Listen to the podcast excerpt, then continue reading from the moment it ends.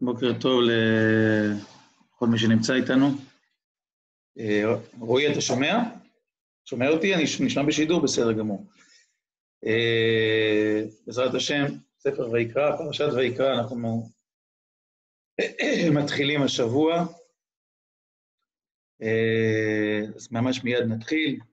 יהי רצון לפני אבינו שבשמיים ורחם עלינו ועל פלטתנו, למנוע משחית ומגפה מעלינו, מעל כל עמו בית ישראל. ונאמר אמן. נתחיל בפסוק אחד בודד, בויקרא פרק ג', נמצא לפניכם, ויקרא פרק ג', פסוק י"ז. תורה אומרת, חוקת עולם לדורותיכם בכל משמעותיכם, כל חלב וכל דם לא תאכלו.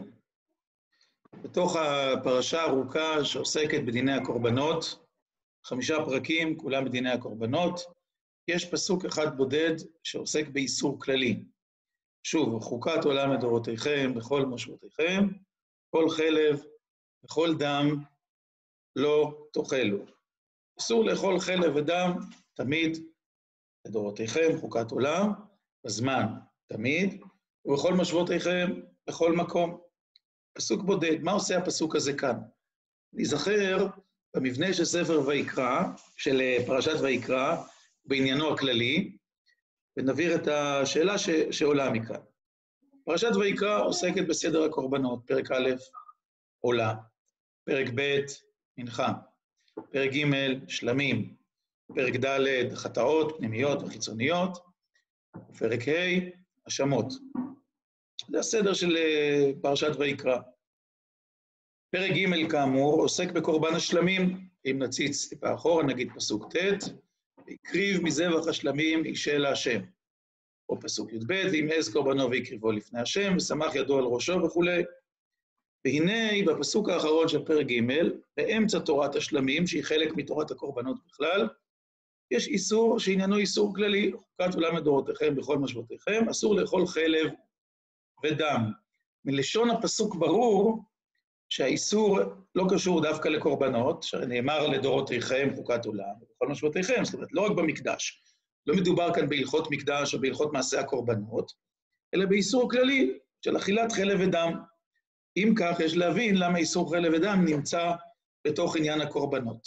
כאן, בפרק ג' של ויקרא, האיסור מנוסח בצורה קצרנית, מדויקת מאוד. כל חלב וכל דם לא תאכלו, זהו, ממש הדרך הכי קצרה שאפשר להגיד את זה. אבל לפנינו, בפרק ז', יש חזרה על האיסור. ונראה את החזרה שמה, כי שמה היא מקבלת נופך נוסף או מימד נוסף. עובר לפרק ז', אתם מוזמנים לפתוח בפרק ז' של ספר ויקרא, זה פרשת צו. אנחנו הולכים לסוף הפרק. פרק ז', פסוק כ"ב.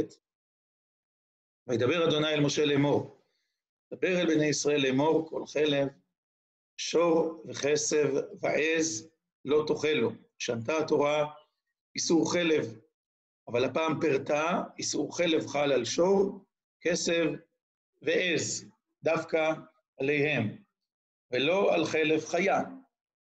מוסיפה התורה ואומרת, גם כן דין שלא נאמר בפרק ג', חלב נבלה וחלב טרפה יעשה לכל מלאכה, ואכול לא תאכלוהו. כלומר, גם חלב נבלה וגם חלב טרפה יש בהם איסור חלב, אכול לא תאכלוהו, אף על פי שהוא יעשה לכל מלאכה.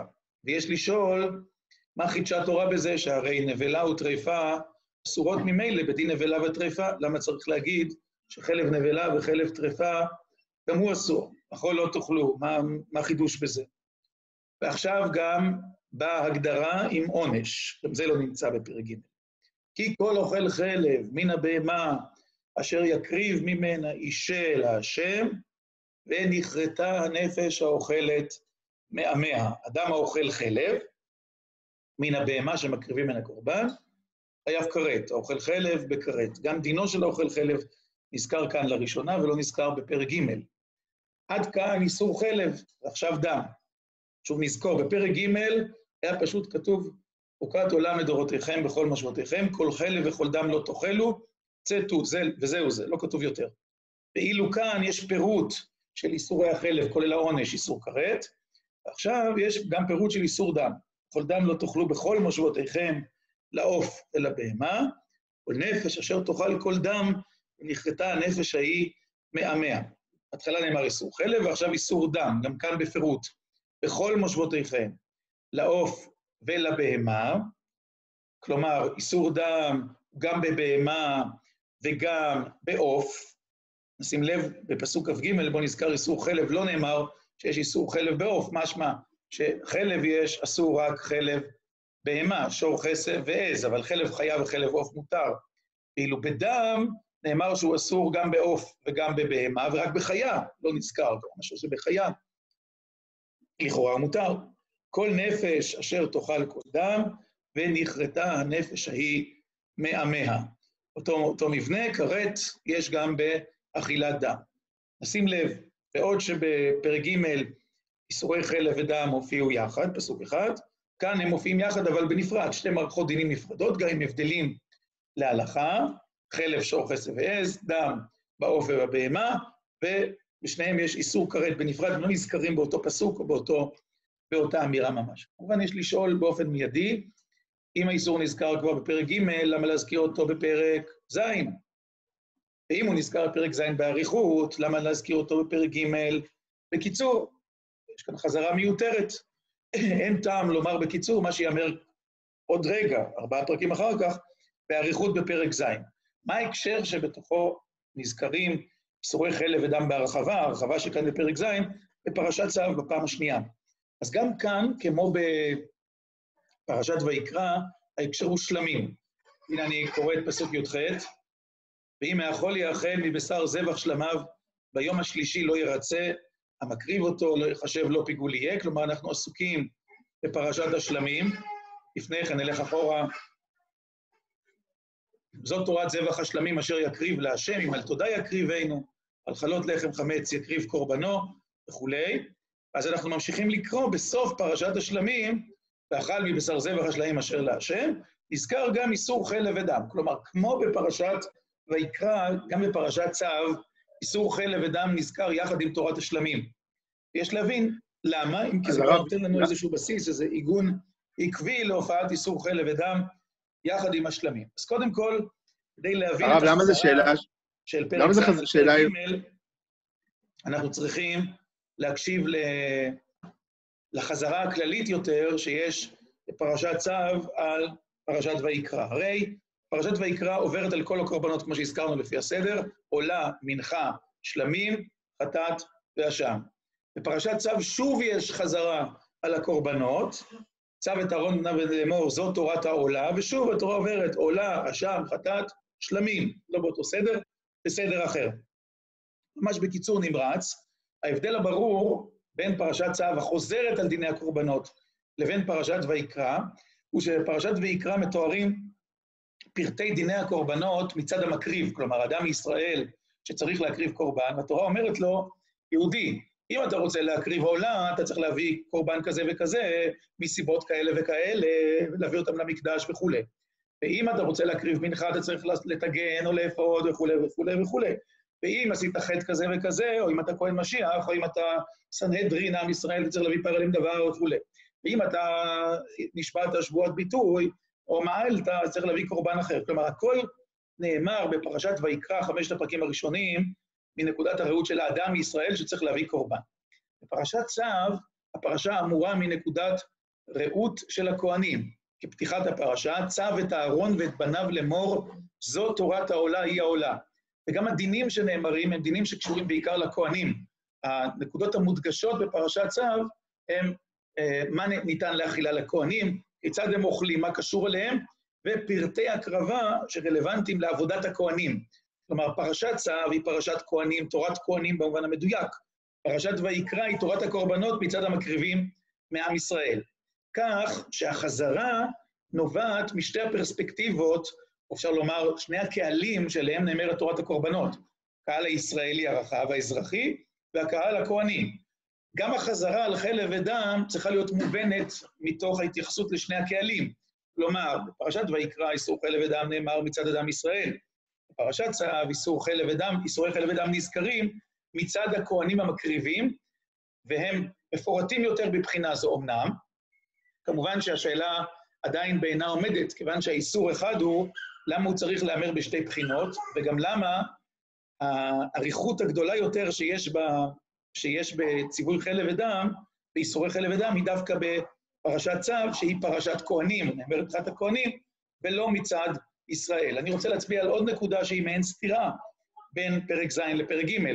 בפרק ז', כשהתורה מתחילה לדבר על איסור חלב ודם, אני חוזר לאיסורים, מדגיש אותם עכשיו, אז היא אומרת, דבר בני ישראל לאמור, כל חלב, שור וכסף, פסוק כ"ג, כל חלב, שור וכסף ועז לא תאכלו.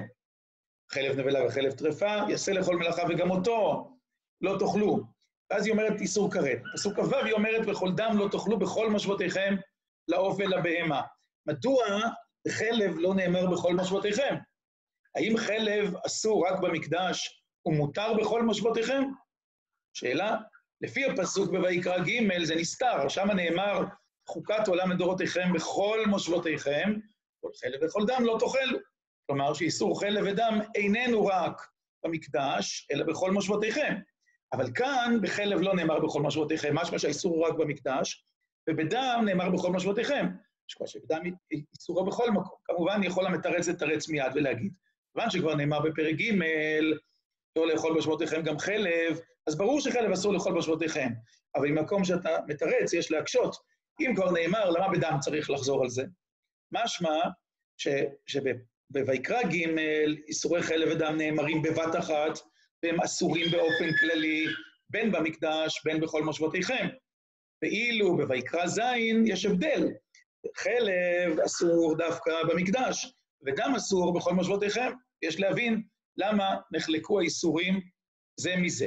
ועוד יש להקשות ולשים לב, הרי חלב ודם הם איסורי אכילה. פרשה שלמה יש לנו אה, של איסורי אכילה, מאכלות אסורות, בויקרא, הנה נדלג לשם כדי שתיזכרו כולכם.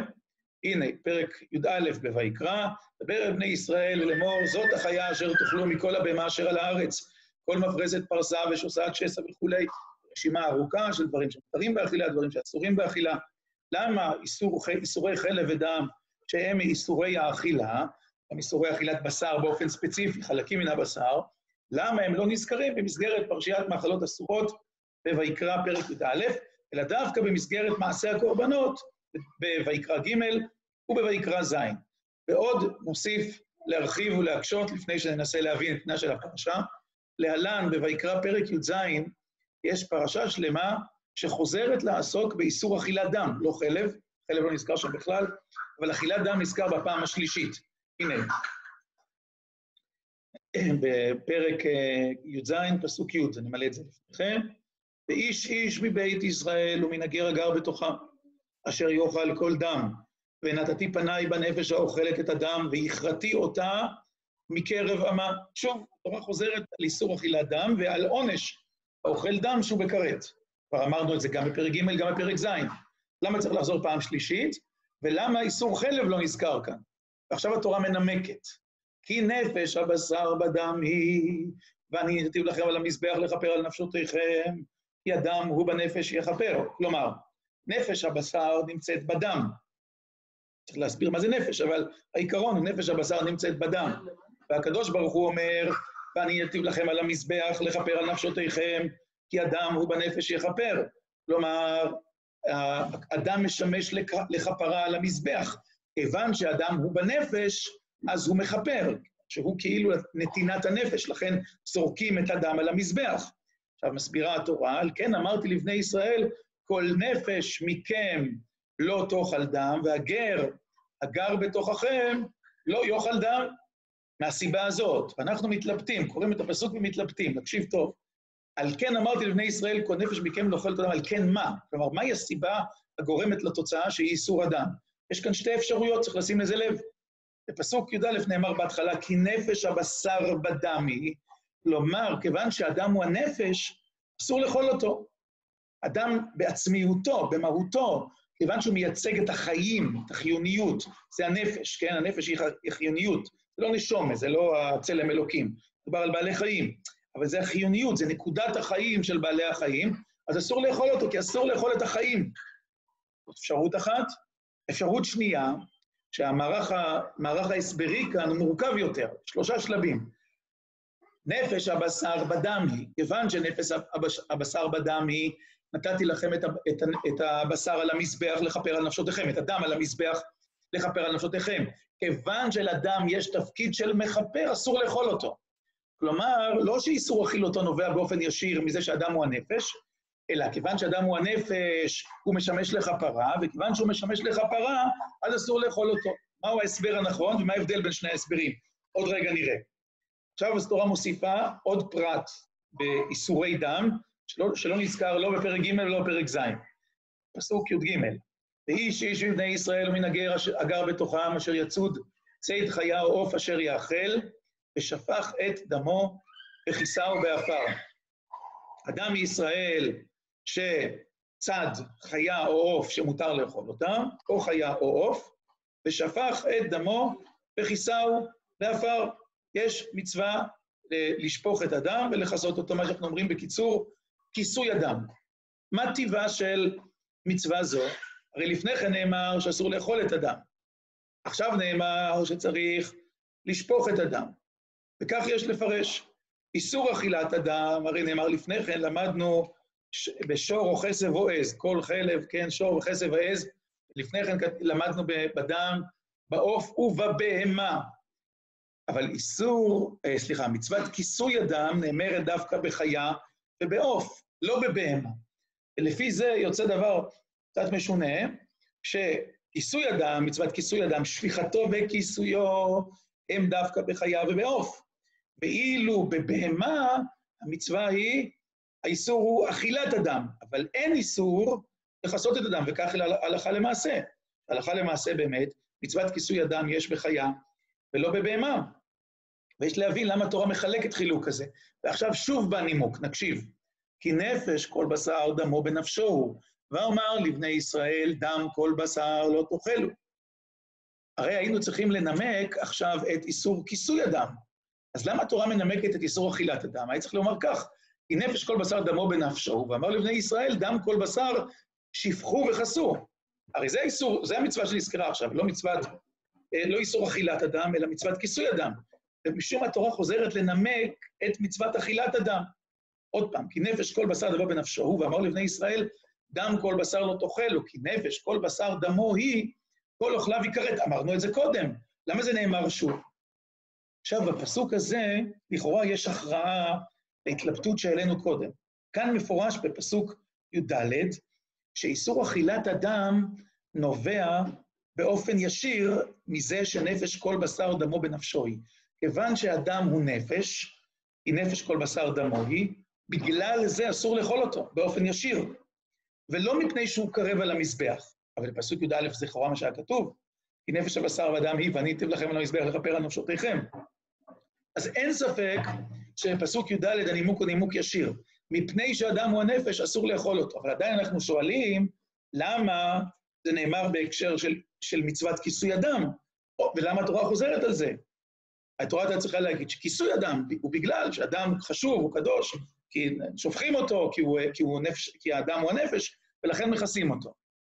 תמצית הדברים שיש לנו בינתיים, ואז ננסה לכרוך או לשזור את כל הדברים ביחד. שלוש פרשיות ראינו, חוזר בקצרה. פרשייה אחת קצרה, פסוק בודד, פרק ג' בתוך פרשת השלמים, בסוף פרשת השלמים, ויקרא פרק ג', אמרנו מצד הציווי לישראל, חוקת עולם לדורותיכם בכל משמעותיכם, כל חלב, כל דם, לא תאכלו, איסור חלב ודם ביחד, בכל מקום, בכל זמן, זה המקום הראשון.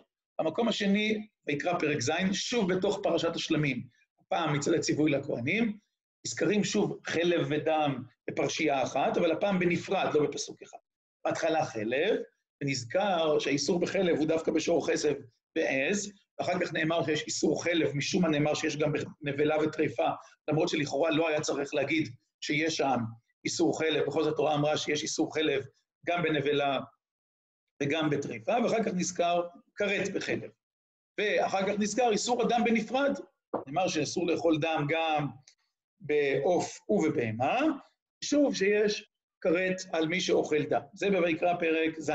אחר כך בויקרא פרק י"ז, שוב התורה חוזרת לאיסור אכילת אדם, וצריך להבין למה היא חוזרת לאיסור אכילת אדם בויקרא פרק י"ז. שם לא נזכר חלב כלל ועיקר, איסור אדם עומד בפני עצמו. ונוסף על מה שנאמר כבר בויקרא ג' ובויקרא ז', יש הנמקות לאיסור אכילת אדם, והנמקה כפולה. הנמקה אחת שאדם הוא הנפש, לכן אסור לאכול את הנפש. הנמקה שנייה, שבגלל שאדם הוא הנפש, מקריבים אותו למזבח לשם כפרה, וכיוון שהוא בא לשם כפרה למזבח, בגלל זה אסור לאכול אותו. אז זה שתי הנמקות לאיסור אכילת אדם. ועוד נוסף איסור כיסוי הדם, שהוא אופייני לדם, וכמובן לא לחלב. ושניהם נזכרים כאן בבת אחת, כאשר יש הבחנה בין בהמה לבין חיה. בבהמה נזכר איסור אכילת הדם, ובחיה נזכר איסור, או נזכרת מצוות, נאמרת מצוות שפיכת הדם, כן? וכיסויו באפר. שפך את הדם וכיסהו באפר. ויש להבין את כל זה. לא הזכרנו, רגע לפני שאנחנו נעים לכיוון הפתרון, שמה ההקשר שבתוכו נזכר איסור אכילת הדם בפרק י"ז. אז נלך טיפה אחורה. זוהי הפרשה הקרויה פרשת שחוטי חוץ. דבר אל אהרון ואל בניו לאמור, פסוק ב', איש איש מבית ישראל אשר ישחט שור או כשב או עז במחנה אשר ישחט מחוץ למחנה, ואל פתח אוהל מועד לא הביאו, להקריב קורבן להשם לפני משכן השם, דם יחשב לאיש ההוא דם שפך, ונכרת האיש ההוא מקרב עמו. המושג שפיכת דם נזכר גם בתחילת הפרשה, לא רק בסוף הפרשה בהקשר של מצוות קיצור הדם, אלא גם בתחילת הפרשה. הדם שוחט אה, בהמה, שמקריבים ממנה קורבן להשם ולא מביא אותה אל פתח אוהל מועד, במדבר לכל הפחות, נחשב כמי ששופך דם, וניחת האיש ההוא מקרב עמו. בהקשר הזה נזכר גם איסור אכילת אדם, נזכרת גם מצוות כיסוי אדם. עכשיו ננסה לשזור את כל הדברים ביחד.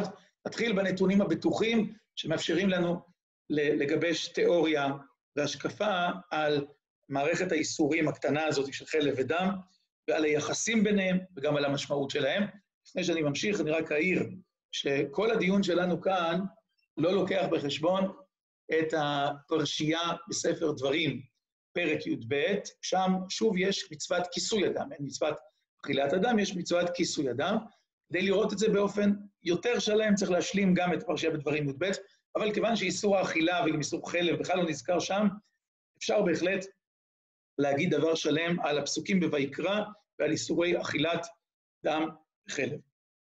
איסור אכילת כן אפשר שם. מה אפשר לומר באופן ברור כבר בהשקפה ראשונה?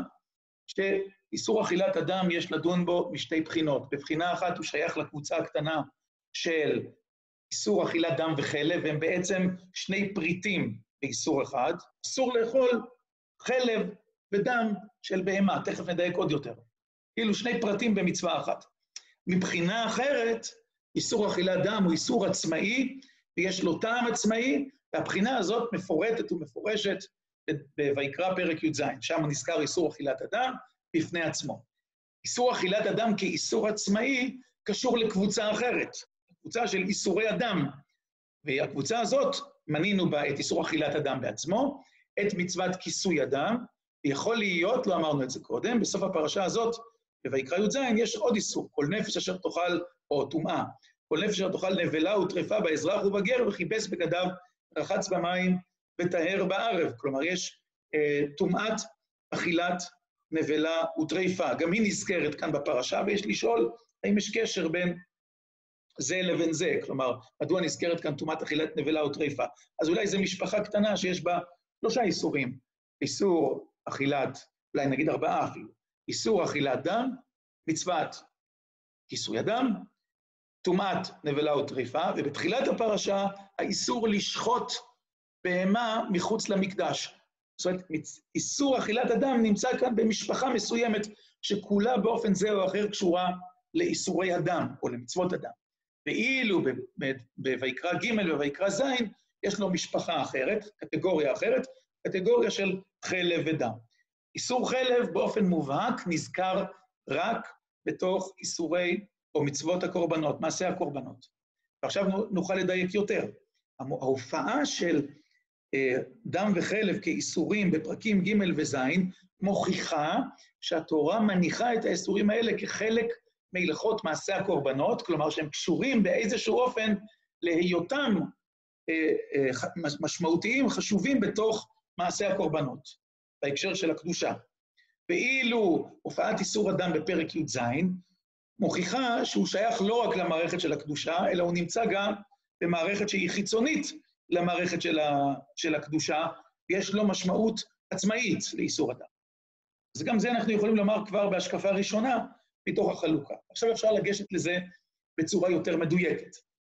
אמרנו, איסור חלב ודם נזכר דווקא בקורבן שלמים. למה הוא נזכר בקורבן שלמים? גם בפרק ג' וגם בפרק ז', ולא נזכר בעולה, חטאת, או בקורבנות אחרים.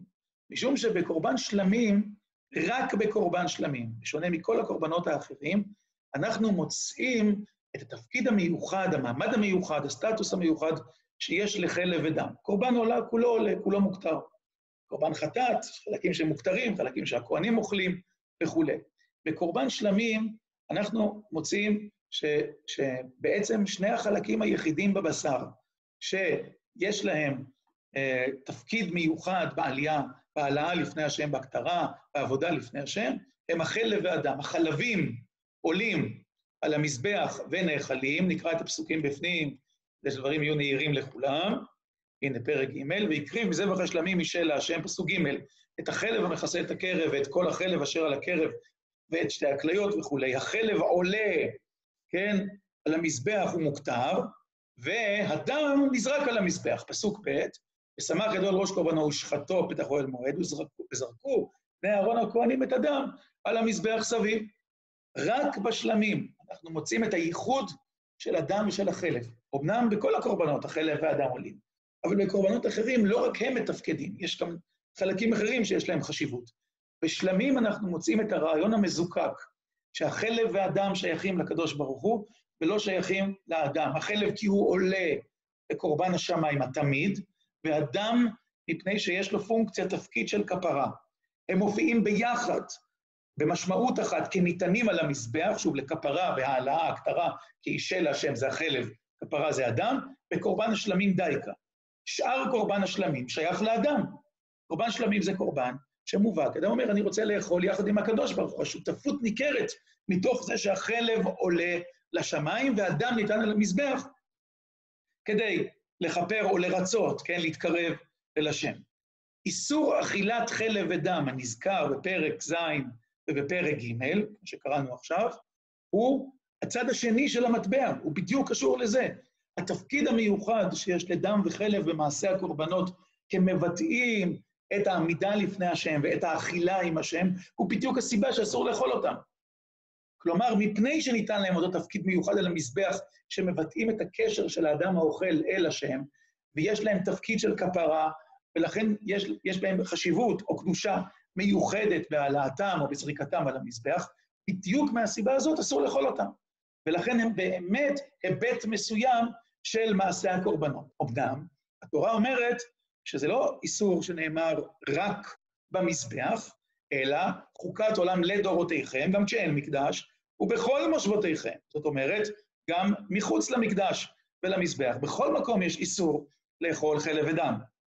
איך התורה אה, אומרת לנו. רוצה לומר שהרעיון היסודי של האכילה, שהיא קשורה להשם ולמזבח, והחשיבות שניתנת ממילא לדם ולחלבים, החלקים שמבטאים את מה שעולה כלפי מעלה ומקשר את האכילה כולה, כל אכילה שאדם אוכל, אל הקדוש ברוך הוא. הרעיון היסודי הזה נמצא בכל מקום ובכל זמן, גם כשזה לא מוקרב לקורבן. אמנם, בהקשר הזה באמת יכול להיות שיש הבדל בין החלב לדם, שעד עכשיו חיברנו אותם בחיבור אחד.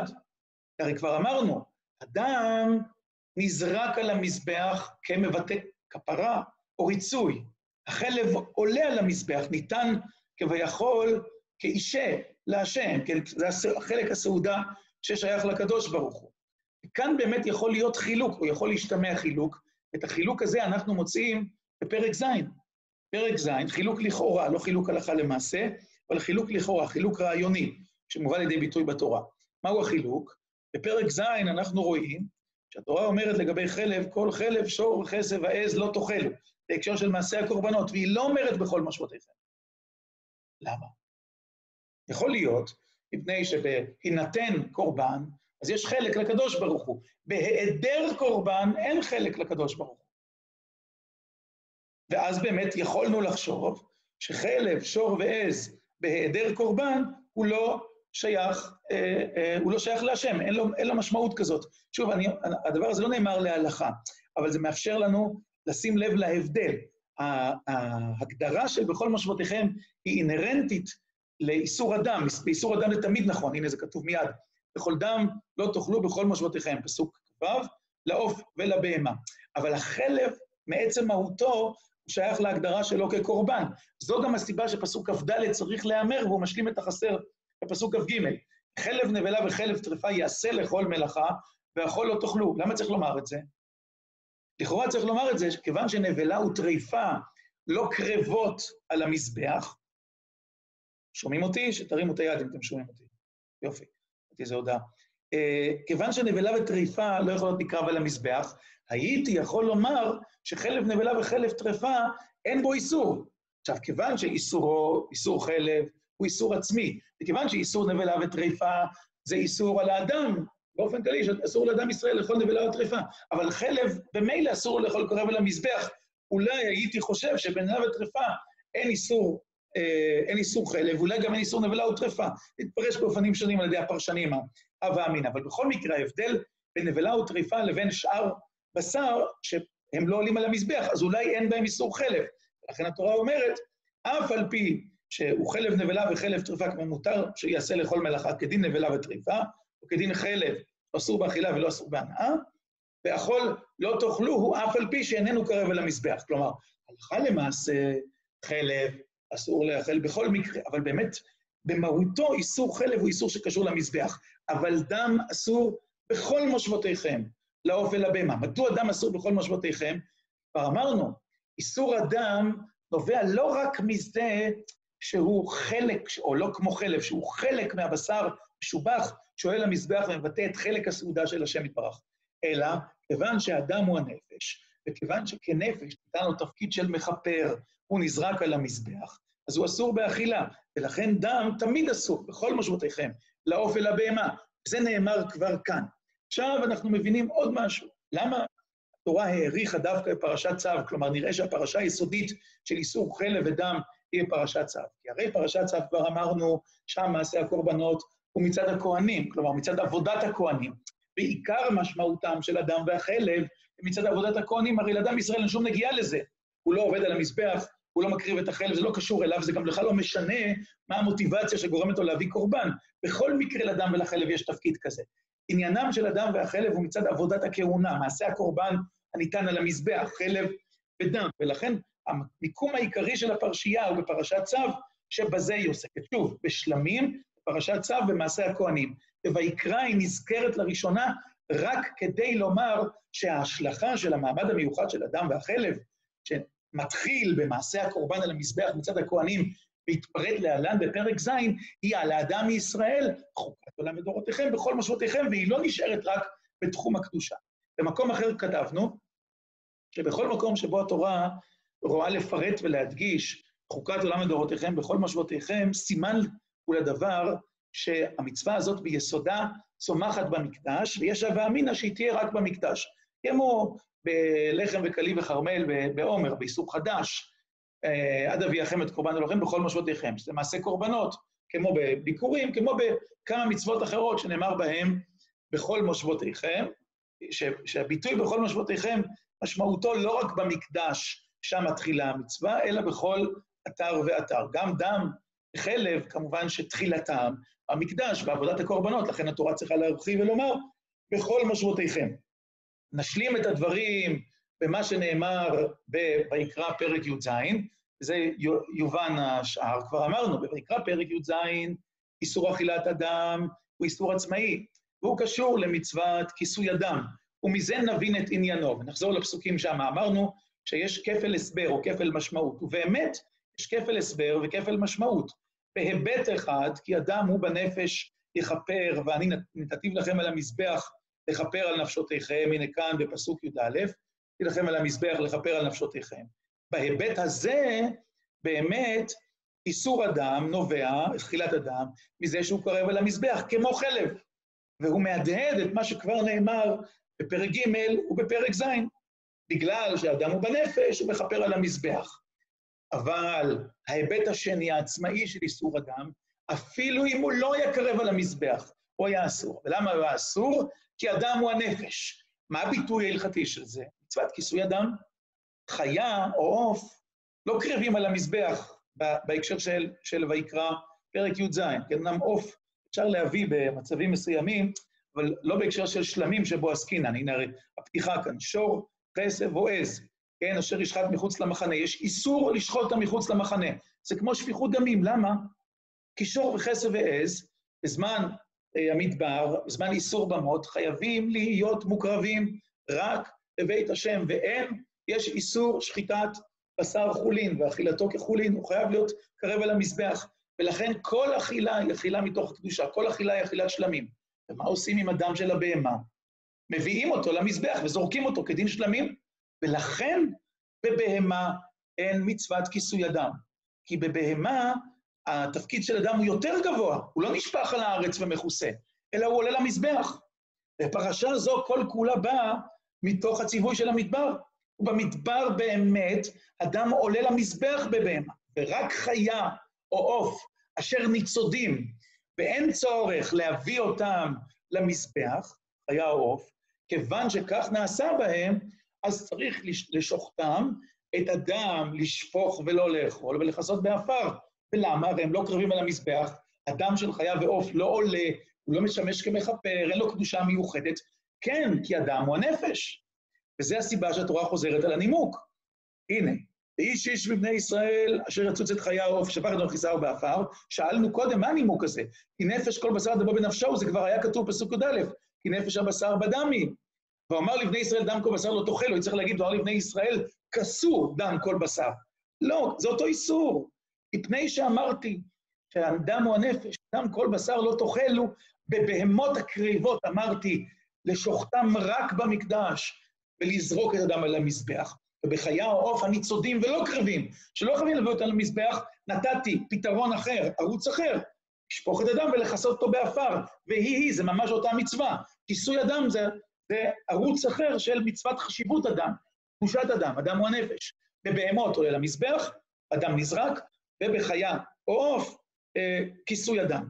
ויכול להיות שטומאת נבלה וטרפה, פסוק ט"ו, היא השלמה של זה, כי נבלה וטרפה הרי לא נשחטו, ואדם צרור בתוכם, ולכן החיים, כביכול של הבהמה הזאת, עוד ניכרים שם בפנים. כשהבהמה נשחטת, הדם הרי יוצא ממנה. וזה עניין השחיטה בעורק הראשי, כן, שהדם כולו נשפך ונזרק, וכך, וכך הוא דין השחיטה, ונשפך ולא נשאר בתוך בעל החיים. לכן אנחנו גם מולכים את, את, את הבשר אחר כך. ואז אנחנו עומדים מול הבשר כדומם, שכבר אין בו רוח חיים, והוא קשה, הוא לא טומא. אבל נבלה וטריפה שמתו בעצמם, הרי דמם לא, נש, לא נשפך, דמם לא נזרק, דמם צרור בתוכם ואי אפשר להוציא אותו מהם. ולכן, כיוון שהחיים עוד עצורים בתוך בעל החיים הזה, כמובן הוא מת, אבל דמו, שהוא נפשו צרור בתוכו, הוא גם מטמא, כיוון שהמפגש עם עוצמת חיים, אפילו בבעל חיים, כמו באדם המת, הוא מטמא. וזה אותו דבר עצמו, גם זה קשור לחשיבות אדם ולקדושתו ולרעיון של אדם הוא הנפש. מישהו רוצה לשאול משהו על מה שאמרנו? הרב? כן, אני שומע. והאיסור בסוף... אה, אפשר להתקרב למיקרופון. האיסור בסוף הפרשה בהחרמות הוא כן. איסור, זה דין, טומאת אכילת נבלה, לכאורה. אני לא שומע, לא שומע, סליחה. רק רגע, רק רגע, שנייה אחת. טוב, תשאל עוד פעם, בבקשה. הדין בסוף הפרשייה באחרמות. כן, כן. זה דין טומאת אכילת נבלה. נכון, נכון. נכון, נכון. ההסבר של הרב, לכאורה הוא הסבר כללי לטומאת נבלה. כן, אני לא נכנסתי, אתה צודק, יש לעיין בזה גם בויקרא אה, פרק י"ב, לא נכנסתי להבחנה בין, בין אה, טומאת נבלה לאכילת נבלה, ויש עליה לשאול בכלל, הרי יש דין מיוחד לכהנים בויקרא פרק אה, כ"ב, כן, בהמשך של אכילת נבלה וטרפה. בכלל יש לעיין בזה, אבל הסברתי מדוע האיסור של, שמנוסח כאיסור אכילת נבלה וטרפה, טומאת אכילת נבלה וטרפה, סליחה, כן, כאן נזכר, טומאת אכילת נבלה וטרפה, למה הוא נזכר בנוסח ה... כאילו, בנוסח הזה דווקא כאן, בפרשה הזאת, שבכלל לא עוסקת בטומאה, זה בכלל לא פרשה של טומאות.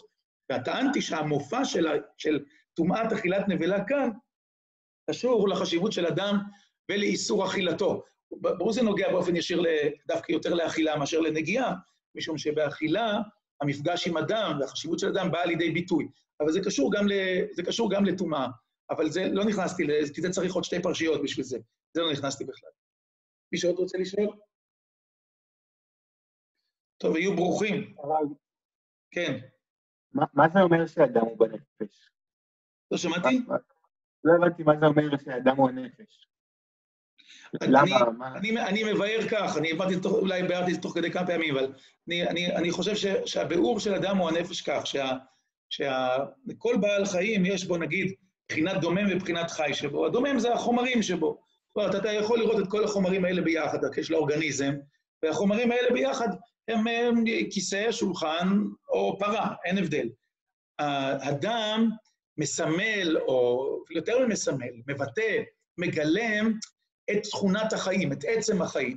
כאילו, אם אני אדבר במונחים אה, פילוסופיים עתיקים, יש חומר וצורה, כאילו, לבעל החיים. החומר שלו זה הבשר שלו, זה הכל וכולי.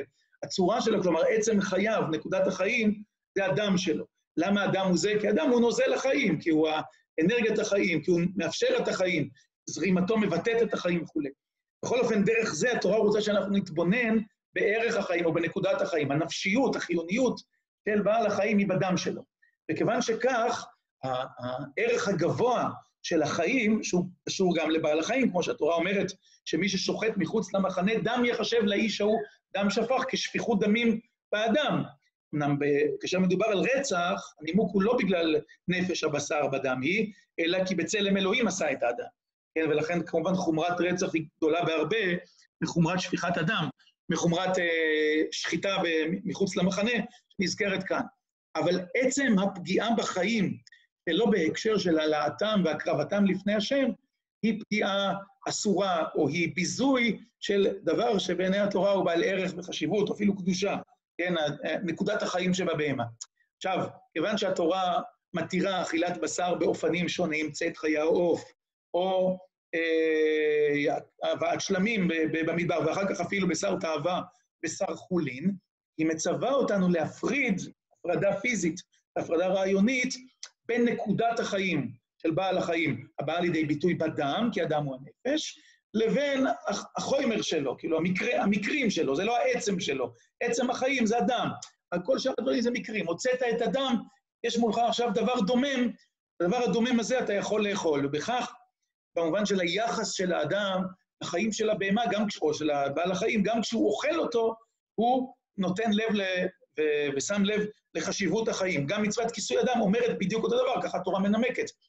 את הדם אנחנו לא אוכלים, אנחנו מחשיבים אותו, אנחנו מכסים אותו, כן, מפני ש, שיש בו חשיבות. אני נזהר ב, אם להגיד דם יש קדושה או לא, לאור הסוגיה, מי שזוכר, בשבת כ"א עמוד א', שם הסוגיה שואלת, אה, שמואל שם שואל אה, את רב יוסף, וכי דם קדושה יש בו, כן?